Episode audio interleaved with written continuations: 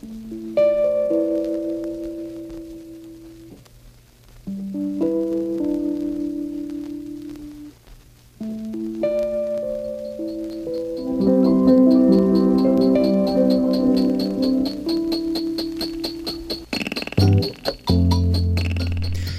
we're launching a new limited run series that focuses on surf shops and their cultural influence on surfing. I've been remiss to not include surf shop owners and their stories on this podcast over the past six years. The truth is, uh, surf shops are inextricable from my surf experience. I bought my first surf film at Harbor Surfboards in Seal Beach, one of the shops we'll be featuring in this series. My first surfboards were gifts that came from garage sales, but after that, shortly after that, the first boards that I purchased were Ryan Sakal's used boards from his dad's shop, Sakel Surfboards, on Main Street in Huntington Beach. Anytime I needed wax, I would try to go into a different surf shop, one that I hadn't been in before, just so I could peruse all the different boards that I couldn't afford but I'd fantasize about.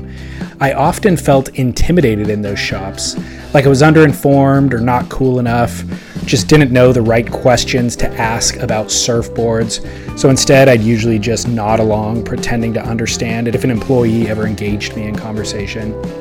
I remember trying on booties one time. I was 15 with my best friend Ryan Williams, and it was going to be the first pair of booties for both of us. And obviously, booties are super hard to get in and out of. So I was hopping around on my right foot while trying to wrestle the booty onto my left foot, standing on one foot. And uh, the 20 year old sales rep, who was a great surfer, and I recognized him from surfing the pier all of the time he was looking at us and he goes, Man, I've never seen anybody try to do it on one foot before, which Ryan and I thought to be a compliment, but kind of afterwards thought about it and realized that he was totally just making fun of us. So we still laugh about that. Um, and I think about it nearly every time that I wear booties. So this series dedicated to surf shops was prompted by the Surfing Heritage and Culture Center, whom I utilize as a resource, and they provide studio space for me to record podcasts uh, regularly. On August 9th, they're launching a new exhibit entitled Temples of Stoke, a celebration of surf shop culture. They've invited 25 iconic California surf shops to install shrines of photos, memorabilia, and artifacts that tell the story of their shop and the role that it plays in their respective California beach town. Hobie Alter once said, quote, a great surf shop is a social and cultural hub for surfers, a place to hang out, check out boards, brag about great waves or new spots, and laugh about a horrendous wipeout. End quote. I've recorded five conversations with different shop owners. Each represents a totally different style of shop and a different approach to business. I'd love to continue this series beyond that five. Um, I spoke last year with some people in New Jersey, surf shop owners, so maybe we'll do this regionally, but for now, I think this series of five is a solid cross section that represents on a small level stories and trends of retail and surf culture that are happening elsewhere. And as it turns out, of course, California was an epicenter of board building, which was the entry point into surf retail. Anyway, I'll be publishing this series of episodes every other week for the next couple of months throughout the duration of the Temples of Stoke exhibit at Shack. Go to surfsplendorpodcast.com to learn more about that or directly onto their website, shacc.org. And again, that exhibit opens on August 9th and is open to the public. For this first episode of the series, I'll introduce one of the more colorful surf shops of my youth, the Frog House. Founded in 1962 and located on Pacific Coast Highway in Newport Beach, California, right across from some of the best beach breaks around. Even if you haven't been inside of the Frog House, you've laughed at the jokes that they put up on their marquee out front. Or maybe you've slammed on your brakes when you saw the police on his motorcycle pointing a radar gun at you, only to realize moments later that it's just a realistic painting on a plywood cutout that the Frog House crew made some civic minded shop owner might have done that in order to slow down traffic and to keep other drivers safe. But it seems to me that the Frog House staff did it purely for the comedy. A fantastic concept, by the way, and lovingly painted for a punchline that those employees won't ever benefit from witnessing. Just some random drivers getting duped as they pass by. And that type of comedy fits perfectly with the fact that their website that they advertise on their marquee, froghouse.com, hasn't worked in years. All of this is orchestrated like an off tempo, avant garde, improvised jazz piece by the maestro TK Brimer. Always in shorts, sometimes a shirt or a leather vest, thick black framed glasses, and a thousand words a minute fumbling from his mouth. The Frog House is a cultural gem. And really considering the surrounding wealth of the community, all of the development, how many episodes of The Real Housewives of Orange County were filmed at nearby restaurants, it's really confounding to reflect on how little the Frog House has changed since my youth. Here's TK Brimer with its story.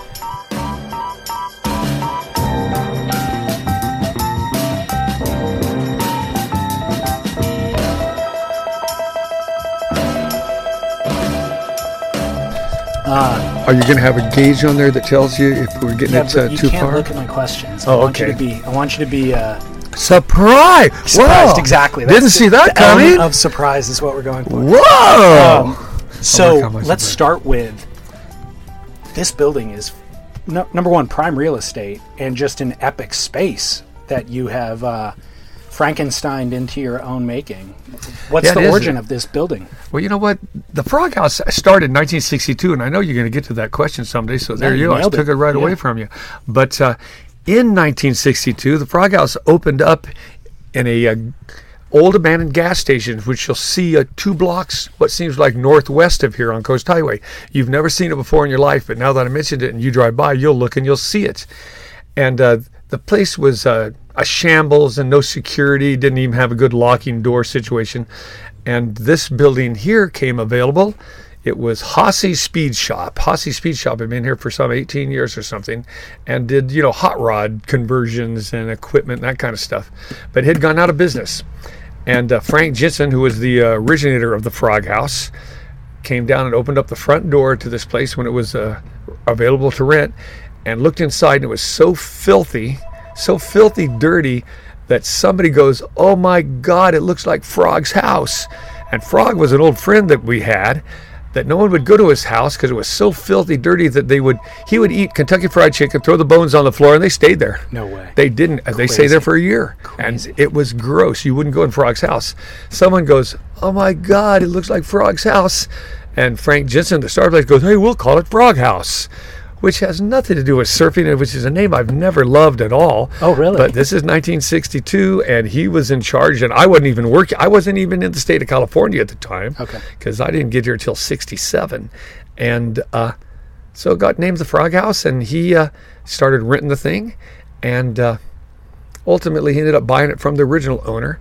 It's the uh, the building that you know we do our retail space, and then there's the space that's uh, we're sitting in right now is actually on what they'd be an empty lot according to the city, and then this little red house that's behind us here is on a third lot. So there's three little lots in a row here.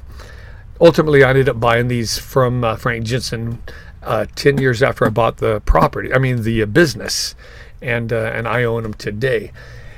I tell you the truth, and there's people in this industry that don't like the fact that I own this business or this building and property and it's paid off. So I pay zero rent if times are tough, and I pay exuberant rent if uh, times are flush. And uh, that allows me to operate the way we do and stay in business. And that's one of the reasons we're still here is because we own the property. And at our times, I don't pay rent for six or eight months because you know, we're going through a terrible bad spell for one reason or another. Oil spill comes to mind back in the when the heck was the oil spill? You ever hear the oil spill? The Exxon oil spill? Yeah, Way Exxon back? oil spill, and uh, I didn't pay myself rent for several months back then because business was so terrible. Yeah. But anyway, yeah, it's a prime real estate, and it's probably my best retirement ac- as- access. Hey, you can get rid of it. I can't say the word. I'll- I'll access. No, what is Asset. it? It's asset. Retirement asset. It's probably my best retirement asset. I mean, it's spectacular. It is so enviable. Well, you know, I tell you this. Let me let me interrupt you real quick. What's enviable about it is that it's maintained all of its charm that it had since whatever 30 years ago. You know, so many other properties on PCH. I've lived here my whole life. I drive by and it's like it gets purchased every 10 years, torn down, build a new one. Right. build right. a high rise, buy Out five with of the them, old, build- in with the new. build a Hyatt. Yeah, know? that- that- and this is the one me. thing that in my life has just always been there. and perpetually the same. Hey, you know what? And I know that if you go to uh, Main Street and Coast Highway in Huntington, they call it the epicenter of the surf world. That's Mega Jacks. That's Mega HSS. That's 12 other surf related doors up Main Street. And oh my gosh, back when I was a kid, I thought that's where you want to be. But you know, every once in a while, I find myself walking down Main Street and I go, Thank God I don't have a shop on Main Street. Yeah. There are 14 million IE people walking in and out of each one of those shops. Less than 5% of them want to buy anything. Most of them want to just look at things, and then the percentage of those want to steal something. And uh, it's not an enjoyable interaction with the with the customer, in my mind. I walk away from there and go, Thank God I'm not on Main Street. If a guy takes the time to pull off the highway and park here at the Frog House and come in, he may not buy something, but he had his mind on buying something pretty much. You know, I mean, you got a good shot to sell him something. It's not a bunch of looky loos that just are, uh, hey, we're in town from uh, from uh, San Bernardino and let's walk down on the pier and let's browse through every surf shop. I've been up there and seen shops that have 80 people in them, maybe more, and uh, I don't know how you keep the uh, shoplift under control. That's a good point. I'll push back on you a little bit though, in terms of better chance of selling somebody something.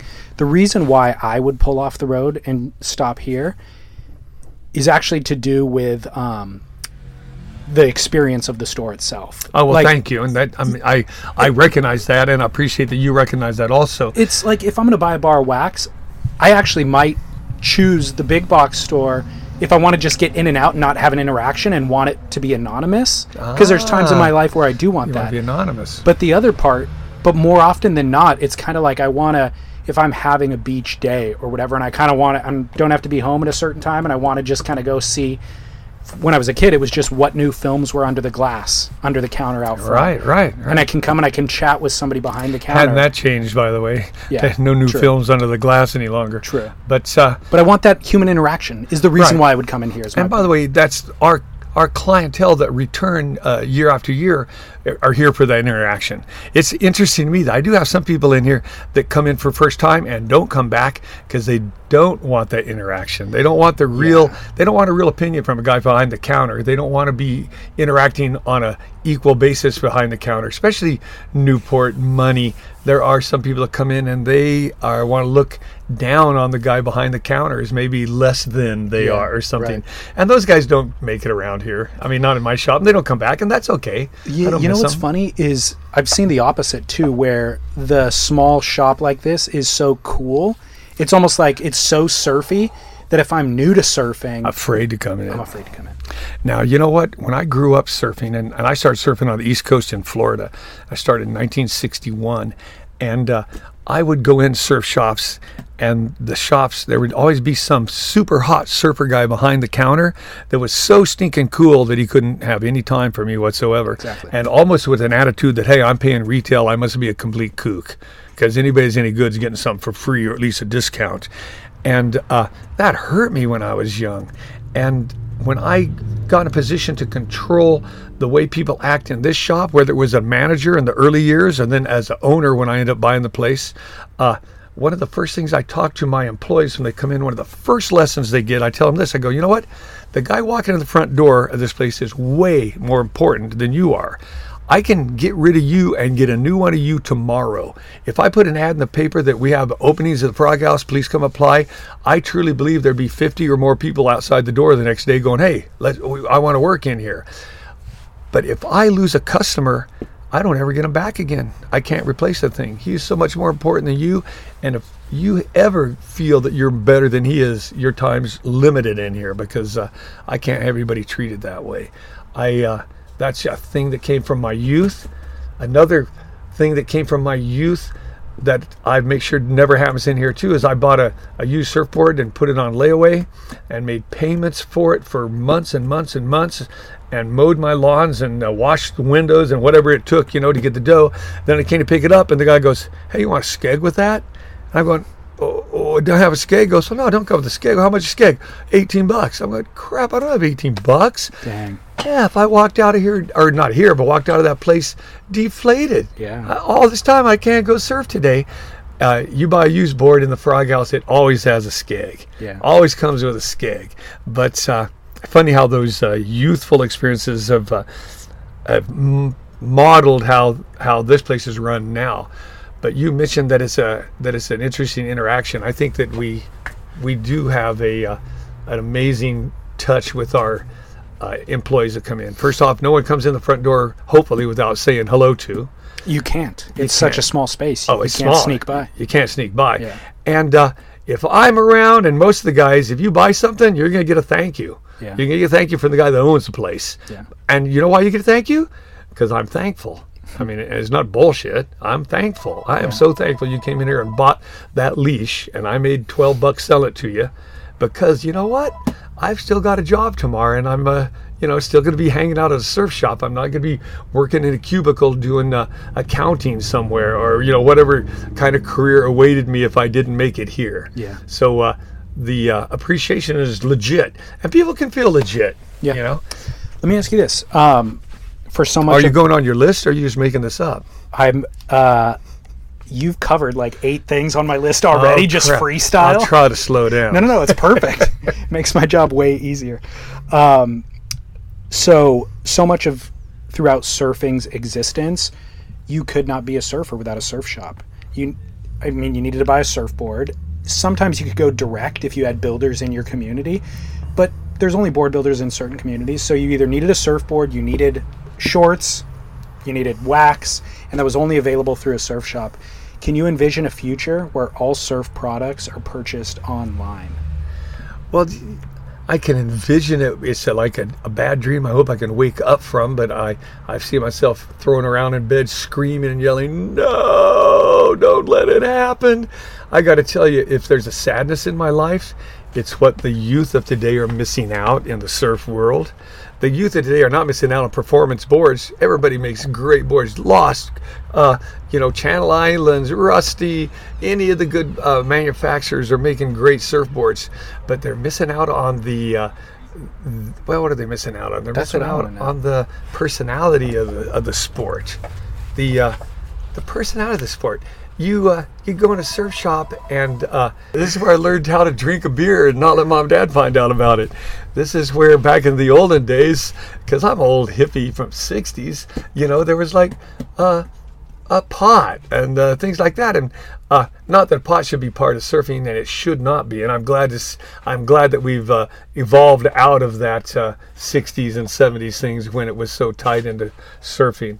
But uh, oh gosh, just the the whole atmosphere of the surf world has changed so much it breaks my heart these young kids that don't get to see it now some of the kids that come in here are still getting a flavor for it but if kids are going in the big box retailers you know what there's the biggest retailers in this industry have people selling on the floor that don't surf Right. they don't surf Th- I mean, those are entirely different businesses. Those big box retailers, it's just a commodity. The things that they're selling, Right. It there's no um, Hey, but I culture or salt in it. i get people come walking in here every day wearing their t-shirts you know Right. wearing the Well, it's just 'cause t-shirts and i want to go proximity to them. i want to go where did you uh i mean they have that thing in the trash why would you wear that thing Yeah. that, that that outfit has nothing to do with surf Yeah. and uh but So it's let- just the lameness and understand Let me ask you this though. Um, I asked, could you envision a future where all surf products Oh, are yeah. purchased online? And your answer had nothing to do with a threat to your livelihood. It was more about the culture being lost Right. for the youth. That the So- online will never be a threat to my livelihood. I uh i already pointed out own the property. I don't Yeah. have to pay rent.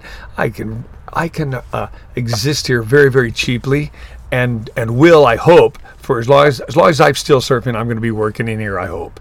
Although i got a wife right now that's pushing back going i'm so sick and tired of doing books for the frog house. And if you notice when you come in the frog house we don't have a computer. We write handwritten tickets. And by the way a lot of my clientele enjoy the fact that we write handwritten tickets There's a charm to and it's it. not a computer. There's a charm to it. Yeah. there's a realness to it. There's Yeah. a personal to it. Uh, the guy hit me up for a discount and I can discount five bucks because I'm handwriting it. I don't know how Right. you do that if you got a computer. My inventory's not on a scan, uh, you know, a, a scan program where you just bring it up to the front counter and they scan and scan, scan, and you owe me this much. I have to talk and go, oh, you got this, uh, you know, this item and that item, and it, and it lends to more interaction with the customer and myself. But uh, wherever I was going with this, I have no stinking Would there be benefit to implementing some of that Um, That's a benefit. That's why you see it in every store out there. Sure, there's benefits. It's called making money. Yeah. Making money is not my f- high priority. It's not my highest priority. And uh, I mean, I just say that with in all honesty. You know what my highest priority is? Well, first it's family. It's family and health. And it's uh, enjoying my life. And I, gosh, you know what? When I grew up, I wanted to work in a surf shop. I wanted to work in a surf shop, and I've gotten to do that my whole life pretty much. And I never ever wanted to work in a clothing store. And uh, that's what, you know, two thirds, five eighths of this stinking industry, surf industry. And it bothers me that we call it an industry. Does it? I don't want anything to do with that industry. I like the sport of surfing. Screw the industry. Yeah. I would. How many of these industries are owned by surfers nowadays? Not Who owns Quick? Who owns Volcom? Shareholders. Who owns uh, uh, Billy? Billabong? Shareholders. Who owns these guys? Yeah. bunch of shareholders, non-surfing shareholders. It breaks my heart that they are uh, sucking the life out of a surfing world for profit. But anyway, that's what got me on this rant was profit. But you're Uh, carrying all those brands in your store. carrying a lot of those brands. Each one of those brands has a story to it. And uh, you want to hear stories? Yeah. Uh, for instance, Volcom. Uh, Wooly Woolcott lived in the house straight behind us here, actually second house back, back when he started uh, Volcom, and uh, he would come in and, uh, gosh, for a year and a half, he brought us Volcom stickers. Everybody's going, "What the heck is Volcom?" Who knows? But here's a sticker, and a little preemptive advertising. And when he started building his first product line, we were his first account, and uh, he's treated us amazingly well through the developmental years of his business. And then while he was involved with that business, still treated well. I've gone to uh, Tavarua Island at least eight times on his dime just from being a good account and uh, and a faithful account. And uh, so I've always carried it I've always carried it as a uh, as a return to him the way he's treated me. And it'll be here and it will be here for a long time. Even though he's not involved in it now it's still a lot of people up there that have been friends and cohorts and surfing buddies from day one. And I feel like I can support them Right. now So can you fault them though? I mean, once it goes public and it's shareholder owned, Well, it's I can't fault him when the only thing that counts is money in the world. I can't fault him Exact- at all. Yeah, yeah, that's- he that's cashed out. He got his, I don't know, 30, 40 million, whatever it was, some some amount, and he got his. God bless him. And you know, he owns houses in Hawaii and and houses in Mexico and homes uh, here in Newport Beach, and and he's living a an amazing world. And good for him, he earned it. But uh, Nah, the making the money is not my number one thing. The number one thing for me is waking up in the morning, smiling, and going off to work and walking in the front door and being thrilled that I'm here. I guess the point that I'm wondering about is um, five minutes ago when you are kind of vilifying the industry, quote unquote. But we all, it's such a small, little incestuous world that the industry came from. You or you just gave a great example of being personal friends with these people. Right. And I'm wondering for this new kid, new kids who are getting into surfing now, maybe their experience is largely online. Is their experience worse? Like if that future scenario where you can where that kid never has to come into a surf shop, is his surf experience any less rich than mine was by coming into the frog house when I was young? Well, in, in my opinion, yeah. It's Okay. like it's bankrupt. It's zero. It's it's shallow. It's nothing. But it's the uh, new reality, and I don't expect him to recognize it as being uh, a bankrupt and, and shallow. He doesn't get it. It's all he's been exposed to. But uh, I get a kick out of uh, exposing the ones that do wander in here to the surf world Yeah. a little bit, and to the surf world the way it was in the '60s, and uh, you know when I was growing up surfing, and letting them. Uh, actually interact with the guys behind the counter. You know what you don't get online? You don't learn online that you can't take off on the shoulder when you're a stinking kook. You don't learn that online. Right. You don't learn online that uh, you don't learn online all surface advice have, that I give to kids. interaction. Yeah, there's no human interaction. Well, there's our whole world nowadays, isn't it? But uh, I mean, you don't learn that the river jet is not a longboard spot. You, you, you, you shortboards the river jet. You want a longboard? You go down to Blackie's. Yeah. Blackie's not a shortboard spot, although tons of people surf shortboards there. But I mean, they there's all sorts of rules to the road that you don't learn online, and you learn them in a, in a surf shop. Gotcha. And you learn them in the water also.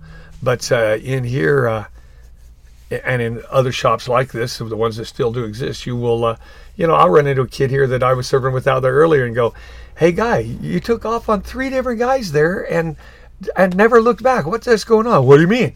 Go, well, that you're not allowed to do that. You're lucky. You're lucky it's in a new world we are now. You're not getting a bloody nose from somebody. Yeah, absolutely. Because back in the olden days, you might get punched Totally. more often. Nowadays, you get punched, and uh, some uh, overprotective helicopter parents got an attorney and a, and a and a friend of the cops, and it turns into a big lawsuit. Yeah, Whereas back in the olden days, it would be a a, a broken ego and a lesson learned. Totally. You know. transitioning into kind of the business itself, what makes money for you in this business? Surfboards, clothing, wetsuits. What does the business look like? And like I already said, I I never grew up wanting to be in a clothing store. And you also, and you, uh, maybe not fault me, but point out that I do carry the clothing of the uh, of those uh, that quote industries that I such despise in some ways. I want to point out that in my store, you're looking at maybe 30% what we call soft goods, meaning clothing, stuff that has nothing to do with surfing, and 70% hard goods, which are wetsuits, surfboards, leashes, skegs, even swim fins. I mean, things you use in surf. And uh, I take great pride in being a uh, hard a hard goods store.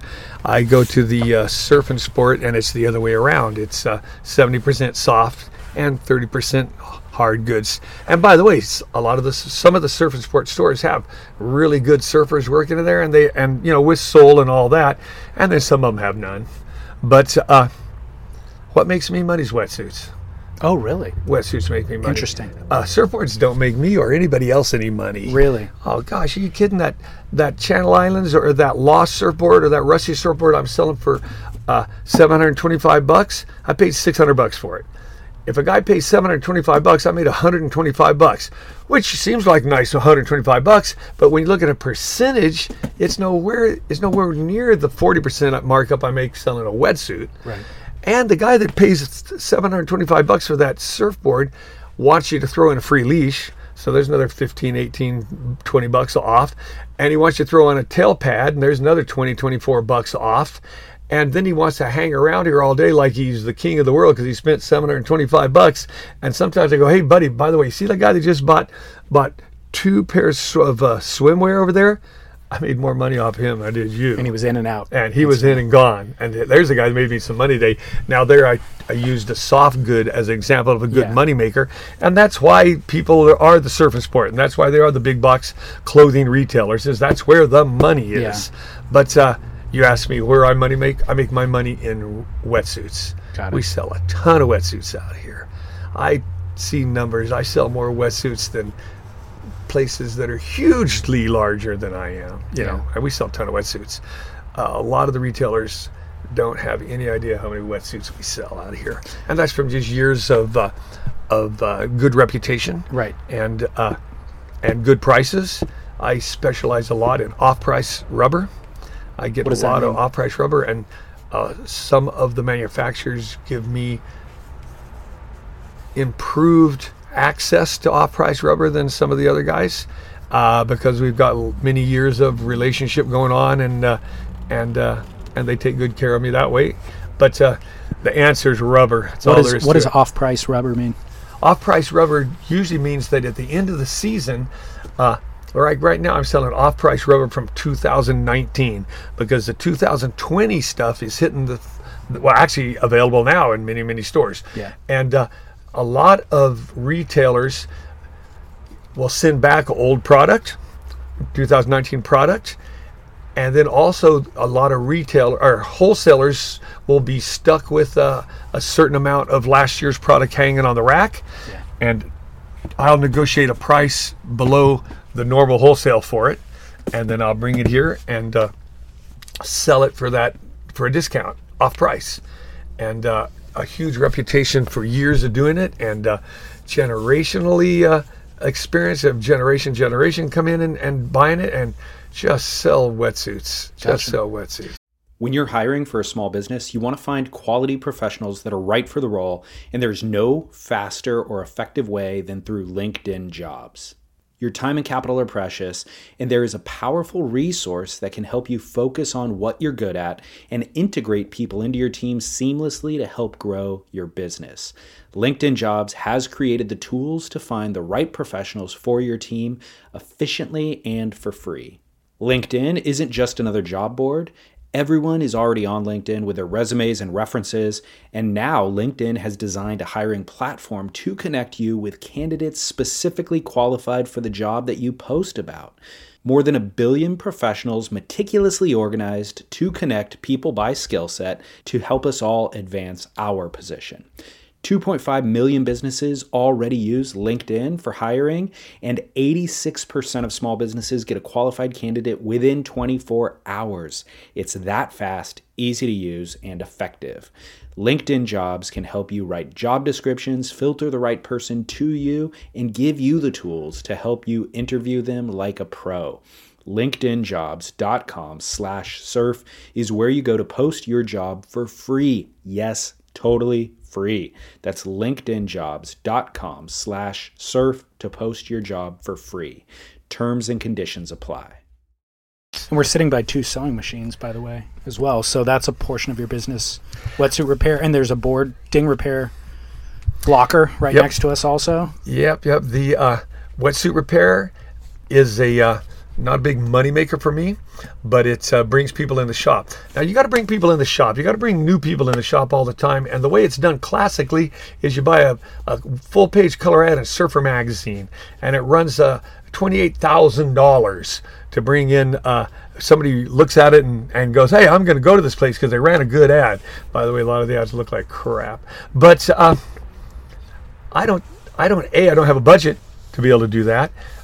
B, so I use a very effective uh, method, and the wetsuit repair is one of them.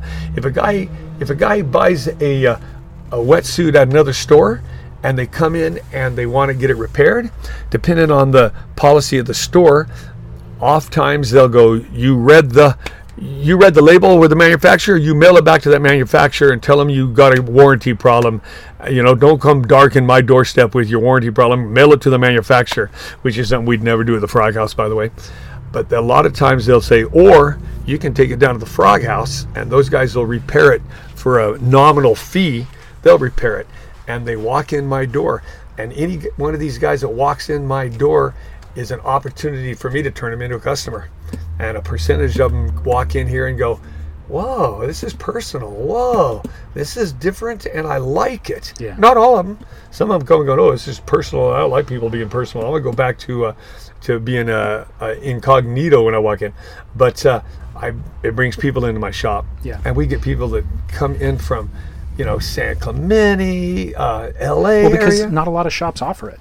I don't know another shop that offers offers it, and we've been doing it for, gosh, 40 years. I'm sure at least 40 years. I mean, I, I remember getting a wetsuit repaired here when I was young, and it was like 10 bucks or something. Just Yes. super nominal. Still nominal.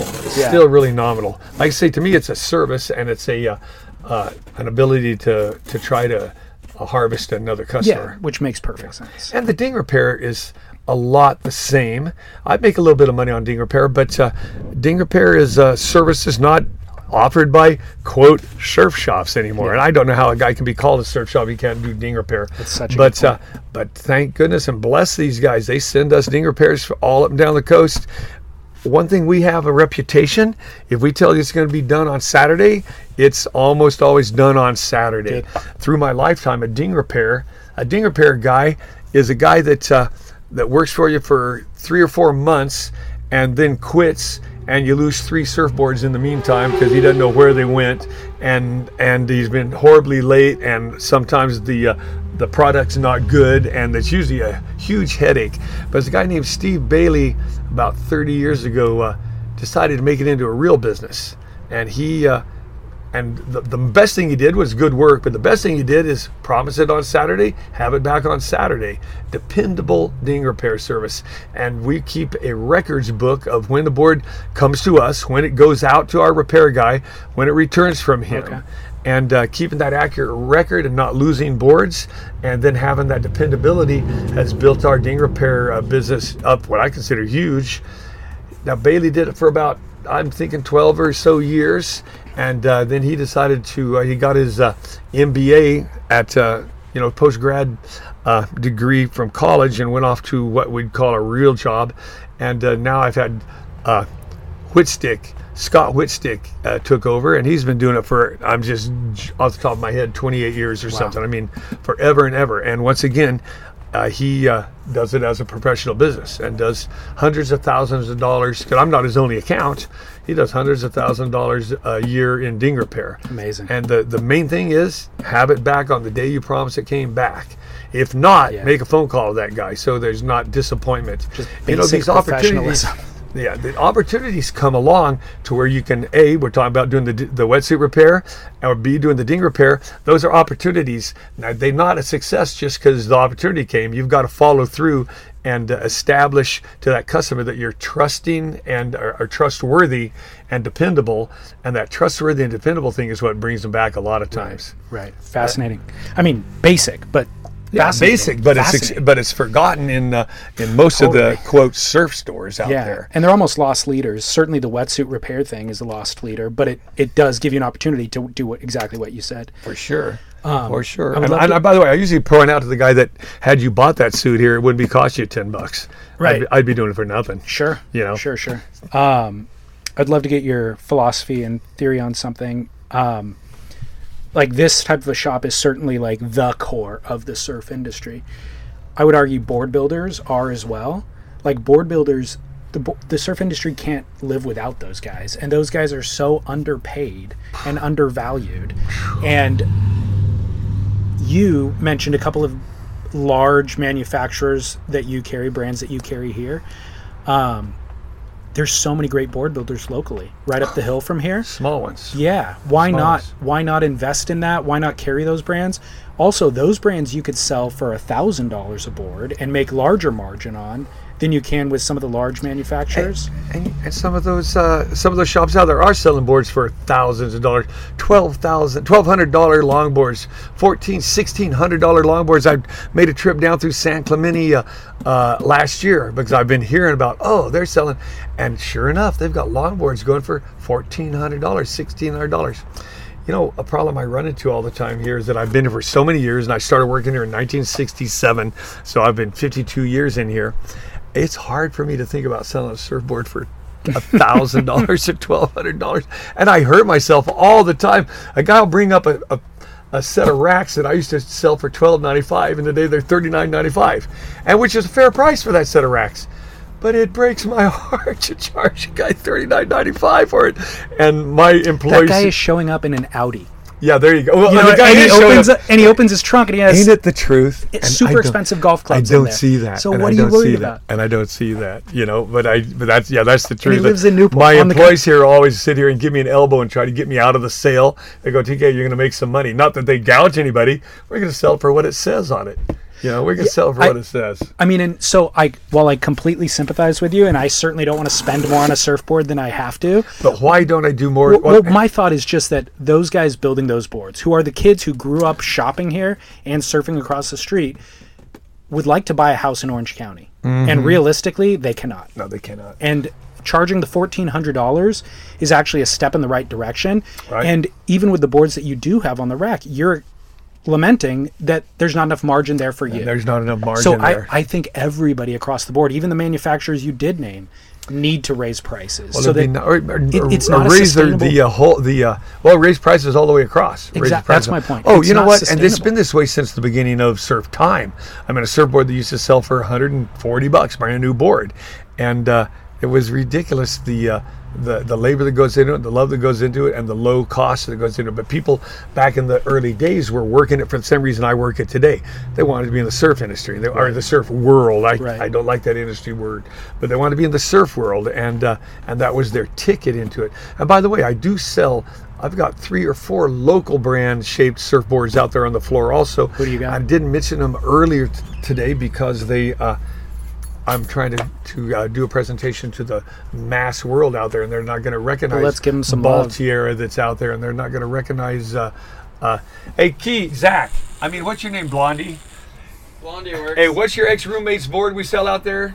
Panda. Yeah, Panda. They're not Yeah, going to yeah. recognize Panda uh, worldwide, and they're not going to recognize uh, uh, uh, you know, so these other of a lot of these other small names. DLC. But yeah, yeah, De La Cruz that we Yeah. got sitting on the rack out there, and I went surfing with today.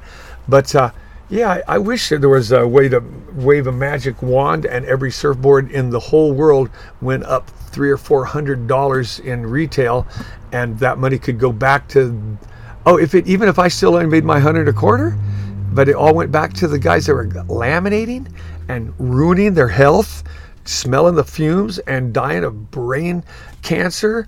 And we see it in the industry all the time. And shapers dying from cancer. Which, and By the way, if they were paid appropriately, they wouldn't have some of those problems that you're talking about. They would be able to invest into um, proper room. ventilation, Proper clean room, yep, it's true. Hi- It's true. industrial hygiene, all this basic stuff. Now, I think classically, go ahead. The the point is there are plenty of glass shops, even here in Orange County, that run to those high standards where it's completely safe.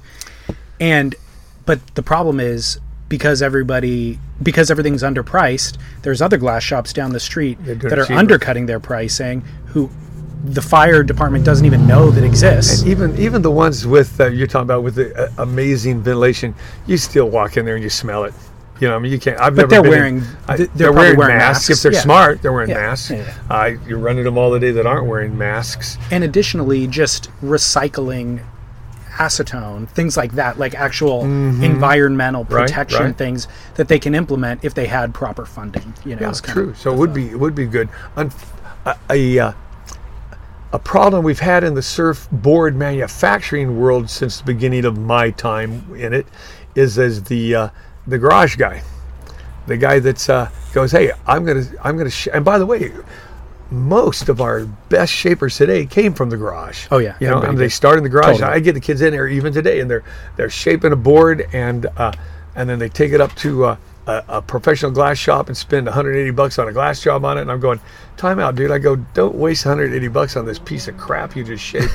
you need to go and buy the materials and for about 60 bucks, laminate this thing in your garage. Right. And your uh, shapes will improve and your glassing will improve and uh, sooner or later you'll you know soon you'll be able to sell those boards for what it costs you to build them and then some months down the road you'll actually just be able to make a profit on them and uh, you'll end up being a professional shaper but the professional shaping has always been dogged by the guy in the garage that's trying to learn and is selling it you know selling it well below uh, what would be a reasonable uh, wholesale or retail price in order to generate uh, customers so he can keep Just shaping and learn how following, to shape. Yeah. Although, let's talk about how uh, how that shaping thing has changed. Also, by the way, I uh, I could be a pretty doggone shaper myself today by bu- buying uh, boards that are cut on computer. And then I just screen them and scrub off the rails, and I can shape a heck of a good board that comes off a computer. There's not much skill involved in it anymore. Right.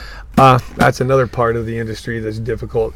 But uh, in regard to how your business has changed over the years there's a lot of soft tops out there uh, on your uh, floor right yeah, now there are. I so bought a bunch more right now. how's that as a business You know, that's a funny and does it cut that- into the hardboard you business and it being old like I am is a bummer being old, but it, the positive part of being old is we got to see a lot of trends come and go through the industry, uh, uh, you know, through the surf world all these years.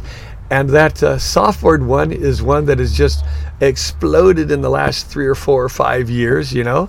And uh, for a while there was uh, the biggest surfboard sales in the world is Costco. Yeah. Right? Yeah. Biggest surfboard salesman in the world is Costco. And for one reason, I'm up there buying two or three hundred of them a year at Costco because I can't buy that board for a hundred bucks like they sell at Costco anywhere on the industry for a hundred bucks. I can't get it cheaper anywhere, and it's a doggone good board for a hundred bucks. And uh, it has been a positive thing for our industry. Damn that surf industry, uh, because a guy can get an entry level board for 100 bucks. That's not much investment nowadays. Guys in a big old truck pay that for a tank of gas. Yeah. But uh, saw dane reynolds on his instagram stories pushing his kid into a wave on a Wavestorm on a Wavestorm. so dane why reynolds not? has a Wavestorm hundred bucks, and they're and they're and they're pretty darn good. But then at the same time, it's become very uh, chic to uh, ride softboards, and uh, some of the best shops, best servers in my shop, and some of the best servers in this town spend a lot of time on softboards, which I don't. I'm an old guy stuck in my ways. I'm not that into a softboard. neither. But uh, these guys are ripping on softboards. They're not ripping like they do on a hardboard, which is my thing. I'm going, why are you wasting time? Because it's cool. Why are you wearing those tight pants that are uncomfortable? Because it's cool. Why are you wearing those stupid shoes? Uh, it's very cool, TK. Don't you realize it's That's cool? funny. The So- price of cool. What um, does it bastardize the hardboard sales? No, I don't think so. I don't, think it does like either. I Like those like guys who you're talking about ripping on those boards, They got hardboards too, by the way. My Yeah, guys, they got hardboards also, but they're just riding the soft boards. Uh, well, it's a look at me world. Yeah. Look at me. Look, at least this guy here is wearing long blonde hair, looking like a girly, and standing in a in a pose. those shorts of, are from your era. Yeah, those shorts. Probably yeah, wore looking at the those. shorts. He had it first, so it's not cool anymore. Oh, it's not cool exactly. anymore. Um, It's a be cool world. that's a perfect segue. Actually, I was going to ask you how um, employees have changed over the years. Do you find them easier to work with, harder to work with? Are they more willing to work? I mean, Are we we'll looking always hear for- gripes Are about we looking the for the millennial uh, badge? I, I want to know what your experience is like. Hey, first off, I want to say that in my store here, I've been amazingly blessed with employees Have from you? day one. Really? There was a time a few years back when I checked records and my average employee was 17 years. Who works 17 years in a stinking surf shop? You? You've been here Well, 50. me, I'm 52, 52 years. But uh, by and large, that's insane. they come and they don't go away. How is that? How do you do They that? come here because they love the surf. They they here they're working here for the surf. They get treated well. You know what? I love them. They feel my love. I mean, they feel my love. Uh, there's you know there's a relational in this store. You're not gonna get this in the big box because there's not. In fact, you know I hear stories at some of the big box things and the things that go on with uh, employees that are. Uh, oh, shocking to me and uh, and saddening to me. I just three four months ago, uh, Quiksilver took the best salesman from 15 different surf stores down to a weekend at uh, K38, and they bought a couple of condos for two or three nights and bought our beer and our food and stuff for us, and uh, we surfed it, and and I got to go along and, and had a great time. But one of the things that opened my eyes was listening to the guys. Uh, interaction about employment and their jobs and how it went. And their, uh, oh, there was a story on, hey, Johnny got to be and oh, everyone's got a, uh, a, a, monitor on them or a, or a label. Johnny got to be assistant, assistant night shift manager at the store. And, uh, and you know, and which was a big move up to be an assistant nighttime manager, a night shift manager. Each shift as a manager. Interesting. The uh, and but then they got him they saw him they caught him on film drinking energy drinks and he got demoted back to the day crew No. and i'm like going in my going oh who the hell gives a I mean, what the hell do you care if a guy's drinking an energy drink? That's hilarious. And the fact that these kids are used to working under a camera. Yeah. They caught him on the camera, and and the j- the shock wasn't that they got a camera watching us. It was it. Johnny got caught on the camera. Right. What the hell? How about the fact that they got a stinking camera on you? Right. Who the hell are you working for? And they don't trust you enough. They got to have a camera on it, and they got someone. They're paying someone to sit there and look at the camera. Yeah. Oh my God, where's the world gone? I'm old and I'm gonna die. Thank God, because it's messed up. And, and I mean, you- it was uh, it was shocking to me to hear these guys interact. First off, on how they're each one were talking about their little uh, position. That well, yeah, well he's uh, third in command on the on the morning shift. Right. And like now, All the layers of. I've got a son uh, named Dane, and I, of course I love him very much. He's my son, and he went to college, and then he went to uh, uh, post grad and got an MBA uh, degree. And he uh, came to me one day after going to MBA uh, class and went, "Dad, you know we studied your." Your management style today in MBA class, and I'm laughing. Okay, here comes a joke. You know, Yeah. let's see, stupid style. I'm sure is what it's going to be. And I go, oh really? And he goes, yeah. He goes, you actually have style. I go, what? Really? And he goes, yeah. It's called chaos. And I go, okay, interesting, chaos. Okay, uh, that's the joke. That's the best you can do. I guess you're an MBA. He goes, no, Dad, it's in the books. It's Yeah. called chaos. Yeah. And he goes, and in chaos, it's a uh, it's a type of management that not many people can can thrive or live in. But the people that do live in it, enjoy it very much. And it's a situation where there's not specified managers and assistant managers, and there's not a, a there's not a specified hierarchy that has to be adhered to. People that can survive in it are people that can come in and open their eyes, see what needs to be done, and get it done. And uh, and I think about it and go, you know, it, that is a, a lot of the way that we do it here. If I but I- you need a conductor in that scenario. but I get to be the conductor. That's the point. I get to be Yeah. the conductor. But uh, if I got a guy that's been working here for one week, and he sells the last uh, uh, bicycle rack, the the the number two size bicycle rack, he's got to get on the phone and order some more number two size bicycle racks. Right. I don't have a guy whose job is to go through the shop and realize, well, a I don't have a computer to tell me that oh you just ran out of the last uh, bicycle rack reorder. So I have to train these guys that you call up the manufacturer and you order up a half a dozen or what you think is a uh, a reasonable amount of uh, bicycle racks that you just sold the last one or you even noticed that we're down to the last one. And the guys that last here a long time are the guys that can have their eyes open and, and follow through with that. And uh, a, a lot of the other stores, the guy's not allowed to step his foot into a purchasing position, you know, for years possibly, you know. And another thing we do here at the Frog House, and I'm my wandering here, and I'm good at wandering, but uh, I talk to my guys. We do a lot of special orders for people in here. We got a small store. We got a lot of inventory, but it's a small store. We may not have what a guy has, wants, but I'll get it to you and I'll get it to you quick. And more importantly, I'll get it to you dependably. And I will keep in touch with you on the phone every step of the way to let you know what's going on. Yeah. That, oh, they're out of them today, but they're going to get them in three days and then they're going to ship them, you know? Yeah. We don't take your, oh, yeah, why, uh, you know, we'll call you, don't call us. And I encourage them, hey, customer, if you call us, we'll give you an up an update on where your order stands. But I talk to my guys and go, listen, I would like you to do enough special orders every week to cover your cost of you working here. Yeah. You know, and it ain't hard. Keep your eyes open. Yeah. Keep your ears open. Somebody so wants a, uh, you know, we sell a ton of in here. I sell a ton of uh, single fins. The guy's got tri tri set.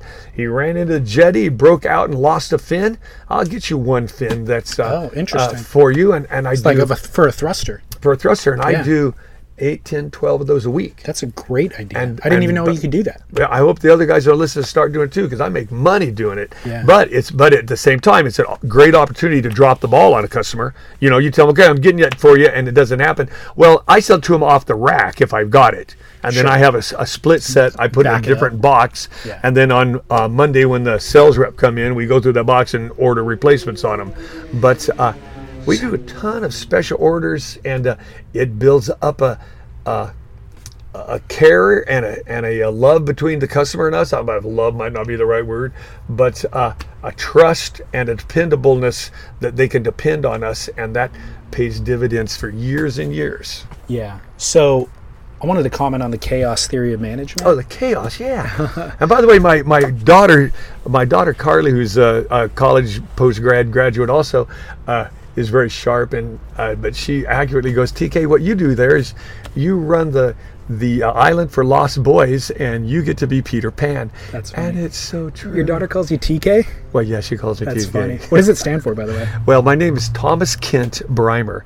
The T and K are initials. And back in the late 70s, I started a skateboard company, and I didn't have enough money to buy a separate telephone line. So on my business cards, I wrote TK Brimer. And if the phone rang, I knew it was a business call for skateboards, and I could try to behave in a business-like manner. Gotcha. And so it was TK. Oh yeah, you look. And, yes, sir. This Gotcha. TK, and it caught on, and it's been TK ever since. Um, in regard to the chaos theory of management uh, or style, it was actually a question I had driving over here. Was you said to me, you know, we started recording at 4:30. We spoke on the phone at 3:45, and you warned me. You go, hey, I could be lost. I could be lost by 4:30. I might be at the grocery store. Maybe send me a reminder at 4:25. Really? So if listeners haven't identified it by now, you, your brain works in a special way, and uh, and so. But what's interesting is it's actually antithetical to running a successful business. I have no idea what antithetical You- means. It's anti. Oh, running, anti, oh. Running a running a business. To run a business for 50 years, you need to actually cross the T's, dot the I's. You need to be somewhat uh, pragmatic, and it would seem to be that you would step on your own toes. That you, despite if you had a line of customers out the door, that your kind of um, type of management or functioning would get in the way of potential mm-hmm. success. It probably does to some extent. I- but it's had a wild it, like it's the perfect alchemy of we just want to be around you we just want to be here Wh- what are you selling we'll buy it Well, it, You know? well, okay, I wish it was totally that easy. But you know what? First off, I have a love for the guys that walk in the front door here. I have a love for the customers, and they feel that. And by the way, we were talking also about employees. I love the employees. I mean, I have a love and a care, and it's not for me to toot my horn in here, but others will like go through, you know, just page after page of what I do for. I get parents that come here and go, "Do you realize that you are the father to my boy?" And uh, and you've done this for years and years of this, and I I get I'll get teary eyed and go, "Yeah, okay, whatever, thanks." But it's not because I'm I don't get up in the morning and go, "I'm gonna go out and be the best person in the world," but uh, I care for other people, and uh, yeah, I'm like. Uh, I'm hyperactive and attention deficit to the max. My attention deficit is so horrible. Like a shiny dime falls out, I'm off on another direction. But I'm also blessed with a really good mind, and it'll come back sooner or later. I'll go, oh, I got to finish this up. Although I, uh, you talked, you did an example of a, a line of customers out the door, and I might just be blowing the whole way. And you're right. And I've had my wife just go, TK, finish with one customer, then get to the next customer because I'll be trying to talk to four different ones at the same time, and Yeah. it makes sense to me, but they're not being satisfied. Right, But right, so yeah, it is a difficult. Uh, it's a difficult uh, personality, but uh, I am blessed with a youthful exuberance that most people don't have. can i ask how old you are Seventy-one. crazy 71 years old. 71 years old, and I couldn't be happier. wow It's just, and by the way, hey, how do you uh, how do you have this youthful exuberance at 71 years old? I surf five days a week. Some of these guys get up in the morning, they go to a stinking gym with a bunch of who knows what kind of people sitting there grunting and groaning and sweating, and they lift weights and they walk on a treadmill and they're hating life, and uh, and but they try to stay in shape that way. I get up and go surfing, a joyous event. You know, just I mean, just a, uh, uh, alters your uh, mood for the entire day, and as a sidekick, you get to stay in shape and Yeah. you get good health. yep I mean, it's just a sidekick. Yeah. It's nothing that you, you point for the good health. It's just uh, following your addiction, and it pays off in uh, good health. Mike should, could have a aneurysm tonight and die tomorrow if that happens. Goodbye, everybody. I love you. I'm enjoying myself where I am now. But uh, in the meantime, no, I'm super blessed with health. Yeah. It's amazing. And You- then also, I'm also blessed with this thing where I realize that uh, your attitude's a choice you know what? And my wife is not as upbeat as I am. And uh, some of the biggest conflict we have is she's the half empty, I'm the half full. You know, and I'm like, find myself trying to defend people or situations where she's angry about it. I'm like, hey, this, it could have been that. And I have to stop and just go, okay, she's half empty. Being happy is, and being joyful is a choice you get to make every day. You would be wrong to think I don't have little tragedies, little problems, things you could worry about in my life. But let's not worry about that. Let's not let them win. Yeah. Let's uh let's dude, Yeah. you get to make a choice. Yeah. Be happy or be sad, but realize it's your choice. I I love it. I love what you're saying. It's aspirational. Um, what what's next for the Frog House? How much longer will you be here, and what happens when you're not? Ah, you're scaring me to death because everyone's asking that question because I am 71 and I don't look a day over 70 and a half. But uh, yeah, everybody's going, TK, what's your exit? What's your exit plan? And I've always said, and I still believe, I'm not going to be the old guy that doesn't surf, that's sitting in the surf shop going, yeah, well, that guy used to surf. If I can't surf, I'm out of here because I do this for the fun of the surf. And uh, and I'm getting old. My wife's demanding that I that I uh, uh, get rid of this place or, or you know make a change and not not to be involved anymore. Mainly because, like I pointed out, she does the books for this place. We don't have a computer. She doesn't get to like push a button and it and it does the day's report. She has to take every one of those handwritten receipts. I and bless her for the what she's let me live. Yeah, of course. But uh, she takes every one of those receipts and puts them onto a ledger sheet by hand, and then uses a, a, a hand-run addition machine with her left hand, and uh, adds them up, and has to put up with all that crap. And uh, I my personality just can't do paperwork. I can't sit still at a desk Right. that long. Uh, only my ego lets me sit down long enough to have this discussion with you. so I'd be bouncing off the walls already. So what? So where's where's it go from, from here? surfing heritage and cultures kind of exhibit standpoint, temples of Stoke, and where will the next temples be for the next generation? You know what happens with the Frog House? There's, there's Can been it a- exist without you? There's been a time in this industry when manufacturers have bought surf shops, but they're not doing it right now. But I've even had some soft inquiries through the years from other guys. Hey, TK, you interested in selling this place? There would be a long list. There would be a long list. But uh, I don't know that they're. The, a lot of these manufacturers have discovered that retail's not as easy as they think it is. Sure. You know, and uh, they uh, they're not buying at surf shops like they they used to. Um, my own son, who uh, like his MBA, but he's always envisioned himself as something bigger than this. Uh, a CEO of a larger company, uh, knocking down big bucks, uh, you know, every year. And uh, so he didn't spend the time in here learning the relationships that keep this place alive right now. It's all relationships, right? The relationships are so huge to keep this little place going. I am, uh, I'm not a no pay, but I'm a slow pay for a lot of these guys. But for a lot of them, I've got so many years of uh, experience with them and trust that's been built up. And uh, in fact, people ask me, TK, what do you do for a living? I go, oh, I run a surf shop, but that's a lie. I juggle debt. That's what I do for a living. I juggle debt. I have one dollar to pay, and I have four people that that I owe a dollar to, and I get that dollar to one of them and keep the other three happy until they get their dollar. And uh, and I could give lessons on how to do that that the kids wouldn't understand today. Well, I'm glad that you said that though, because that's something that a lot of people um, would be embarrassed to admit, but it really is how the industry. uh, Sorry to use that again, but that's how retail runs. it does run that way. I mean, and not just in surfing.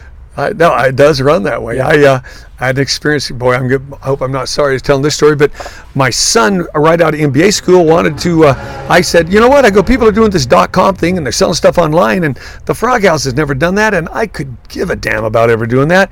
But it's available to you, son, if you want to try and do that. And I've got inventory here and connections, and uh, you know we could give that a try. And he did give it a try for a couple of years, and it didn't work out.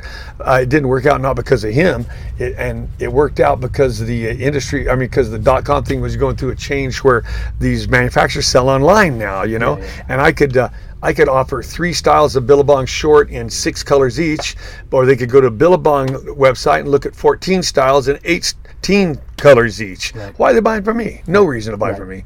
And uh, and it didn't work out uh, in the long term, except my son learned a lot about business doing it, and uh, and his career now he is in uh, online sales, but uh, and using some of the skills that he developed in that uh, ultimately shut down business of froghouse.com. But it came to a time in that that business one day where my son was angry at me. Like, what's up? And he's going, Well, I got a guy who wants to buy a size 34 yellow so and so trunk for Billabong. They won't ship me one because you, Dad, haven't paid your bill and they don't want to ship you. And if you'd pay your damn bill, I could sell a pair of trunks and keep my business going. And I'm like, whoa, whoa, pretty heavy accusation and all true. The uh, where are we going with this? But I go, whoa, whoa, whoa, wait, watch, watch this. And I get on the phone. I call Larry at the at the Billabong. I go, hey, Larry, TK, how you doing? Hey, buddy, I need a, a size 34 yellow this model trunk. Yeah, I know, buddy, and I got nothing for you this week, but I will have something for you next week. I have some money for you next week. You have my word on that. Oh, thanks, Larry. Hey, listen, I'm gonna send my son over to pick those trunks up. Thank you very much. I hang up. I go, now look, son. I go, go over there and pick up your pair of trunks and sell those things and make your 20 bucks for selling them, you know. But before you go, I want to mention something to you. I go, you know, I go, I owe uh, $430,000 in outstanding debt to this industry right today. I go, now, gosh, I just paid a lot of money for you to go to uh, to to uh, MBA school, and, and and you know all those uh, student loans you don't have, th- those are largely because your dad's a stinking idiot. Okay, but uh, but let me. Did they teach you that you'd have me go to the bank and borrow four hundred and thirty thousand dollars and pay those debts off, so you could get a stinking pair of trunks when you need it and make twenty bucks? Do you realize it's going to cost me four thousand, almost four thousand dollars a month in interest to pay off that that money that I borrowed to pay those debts. I go, that would be suicide. I would be out of business in no time. I go, real. This industry finances my business. It finances my business and charges me nothing for it as long as I do the dance and I stay in close contact with the guys I owe money to and I come through on my promises and I've got a, a, a long time record of coming through, I go, what are they teaching you at that MBA school? Yeah. And he thinks, he goes, gosh, Dad, I, I never thought of it like that, but you're, you're absolutely right. That's an amazing, an amazing situation you have where you get free financing for your business. I go, dude, open your eyes and recognize it, and go pick up your trunks and think about that while you're driving out to Irvine and get make you twenty bucks. ya? anyway, and my son, I love him, and he loves me, and uh, and and like I say, he's working in the uh, the uh, e-commerce uh, industry today, and. Uh, and doing really well at it, and part of it's lessons he learned in our uh, early uh, exposure. It's such a great story. Anyway, it's a good it's a good story. It's a good story, and it. I mean, it's easy to kind of assign a, a lot of that um, debt juggling towards mismanagement, you know, or Well, I guarantee part of it is. well, sure, I'm sure some of it. I'm sure some of it I mean, is. I'm not, I'm not perfect at it by any means. yeah, I yeah, make yeah. mistakes all the time. But the reality is, um, those brands that are supplying you with that product, waiting for that invoice, are aware of those things as well, and they've structured their business in a way to to where they can float that. And as long as they're moving product, you know, Right. it makes sense for their And, business. and I say, as long as you, you come through in the long as long the as you don't run. go out of business. you don't go out. And thank God I haven't done that yet. Yeah. Although they do, you know, they've got lists of guys that do go out of business and That's and leave them. Yeah, yeah. I'm like I always tell them, like say, I'm, I might be slow pay, but I'm not no pay. And you know what? Today. You could liquidate what I've got in here and pay everything that was uh, Sure. that's owed, and I'd have a net left over. you That's know? the important But part. it hasn't always been that way. I mean, there's been times through the years when you go and, yeah. oh goodness, that's a whole nother story. Well, this has been fascinating. Um, Hey, that's a wrap it up uh, note there. yeah. Well, no. Final note for everybody. Most importantly, is just what was the last surfboard that you rode? that I rode? Well, you know what? I've been buying this six nine. Uh, uh, at Channel Islands, and it's the Fred Rubble. Oh, yeah. And I've been riding this Fred Rubble for about eight boards in a row. And you know, people make fun of the computer. You know what I like? I get the same board over and over and over. And at my age and all, I don't get used to a new board very easily. Right. I'm riding a five nine for about the last year and a half, and I was riding a five five before that. And uh, I keep getting older and needing a little bit bigger board. But personally, I've resisted going to the longboard. I'm trying to save that for 80 years old, but my God, it's only nine years away.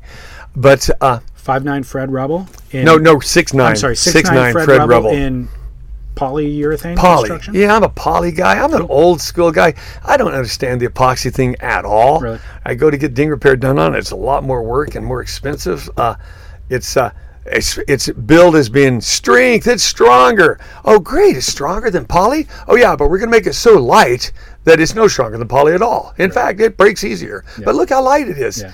Dang, I'll just stay with poly. I'm an old guy stuck in a rut, and I'm I'm uh, really happy with the. Uh, you know, with the polyester board. Yeah. And like I said, I'm enjoying the computer that I can. I get uh, you know three boards a year, the exact same board, boom, boom, boom, and I don't I don't have to uh, adjust a lot when I get the new one. They're almost always just uh, flawlessly into the next board. Yeah. You know, so I enjoy that. I'm surfing four or five days a a, a, a week, and. Uh, I and my longtime employee Mikey Bejo here, we surf at 10 o'clock in the morning is our normal deal. That's the crack of early afternoon. and uh, you know what? The school kids have all gone back to school. The worker guys are off to work. And uh, we go out there and it's not so crowded. And uh, we have a great, great time. And uh, It's an enviable life. it, to me, it's, it's, you know what? It's an enviable life. I look around, I don't see many I would trade for. Well, not many. You would need to be making five million dollars a year to be doing it otherwise. Possibly. Right here in Newport Beach, anyways, Possibly. you know? Oh, I am so, So- super, super blessed that Well way. Well done. Well, well done. Thank you for that. It's uh, it's just a selfishness I've always had to try to indulge myself. Yeah, good for you. All right, thanks, TK. My pleasure. I can see her lying back in her satin dress in a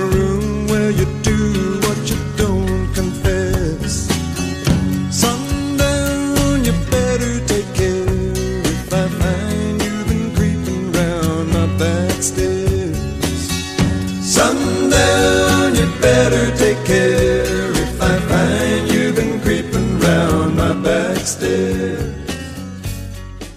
The Temples of Stoke exhibit launches at the Surfing Heritage and Culture Center on August 9th with an opening reception party that's open to the public. You can get tickets at shacc.org, S H A C C.org.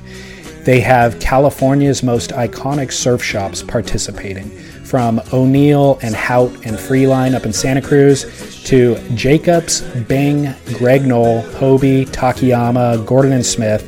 Lots of legacy and influence in one space. There's more shops than the ones that I just named. Um, and that exhibit will be on display through October 6th. I'll be publishing my conversations with some of those retailers every other week through that duration, kind of mixed in with our normal programming.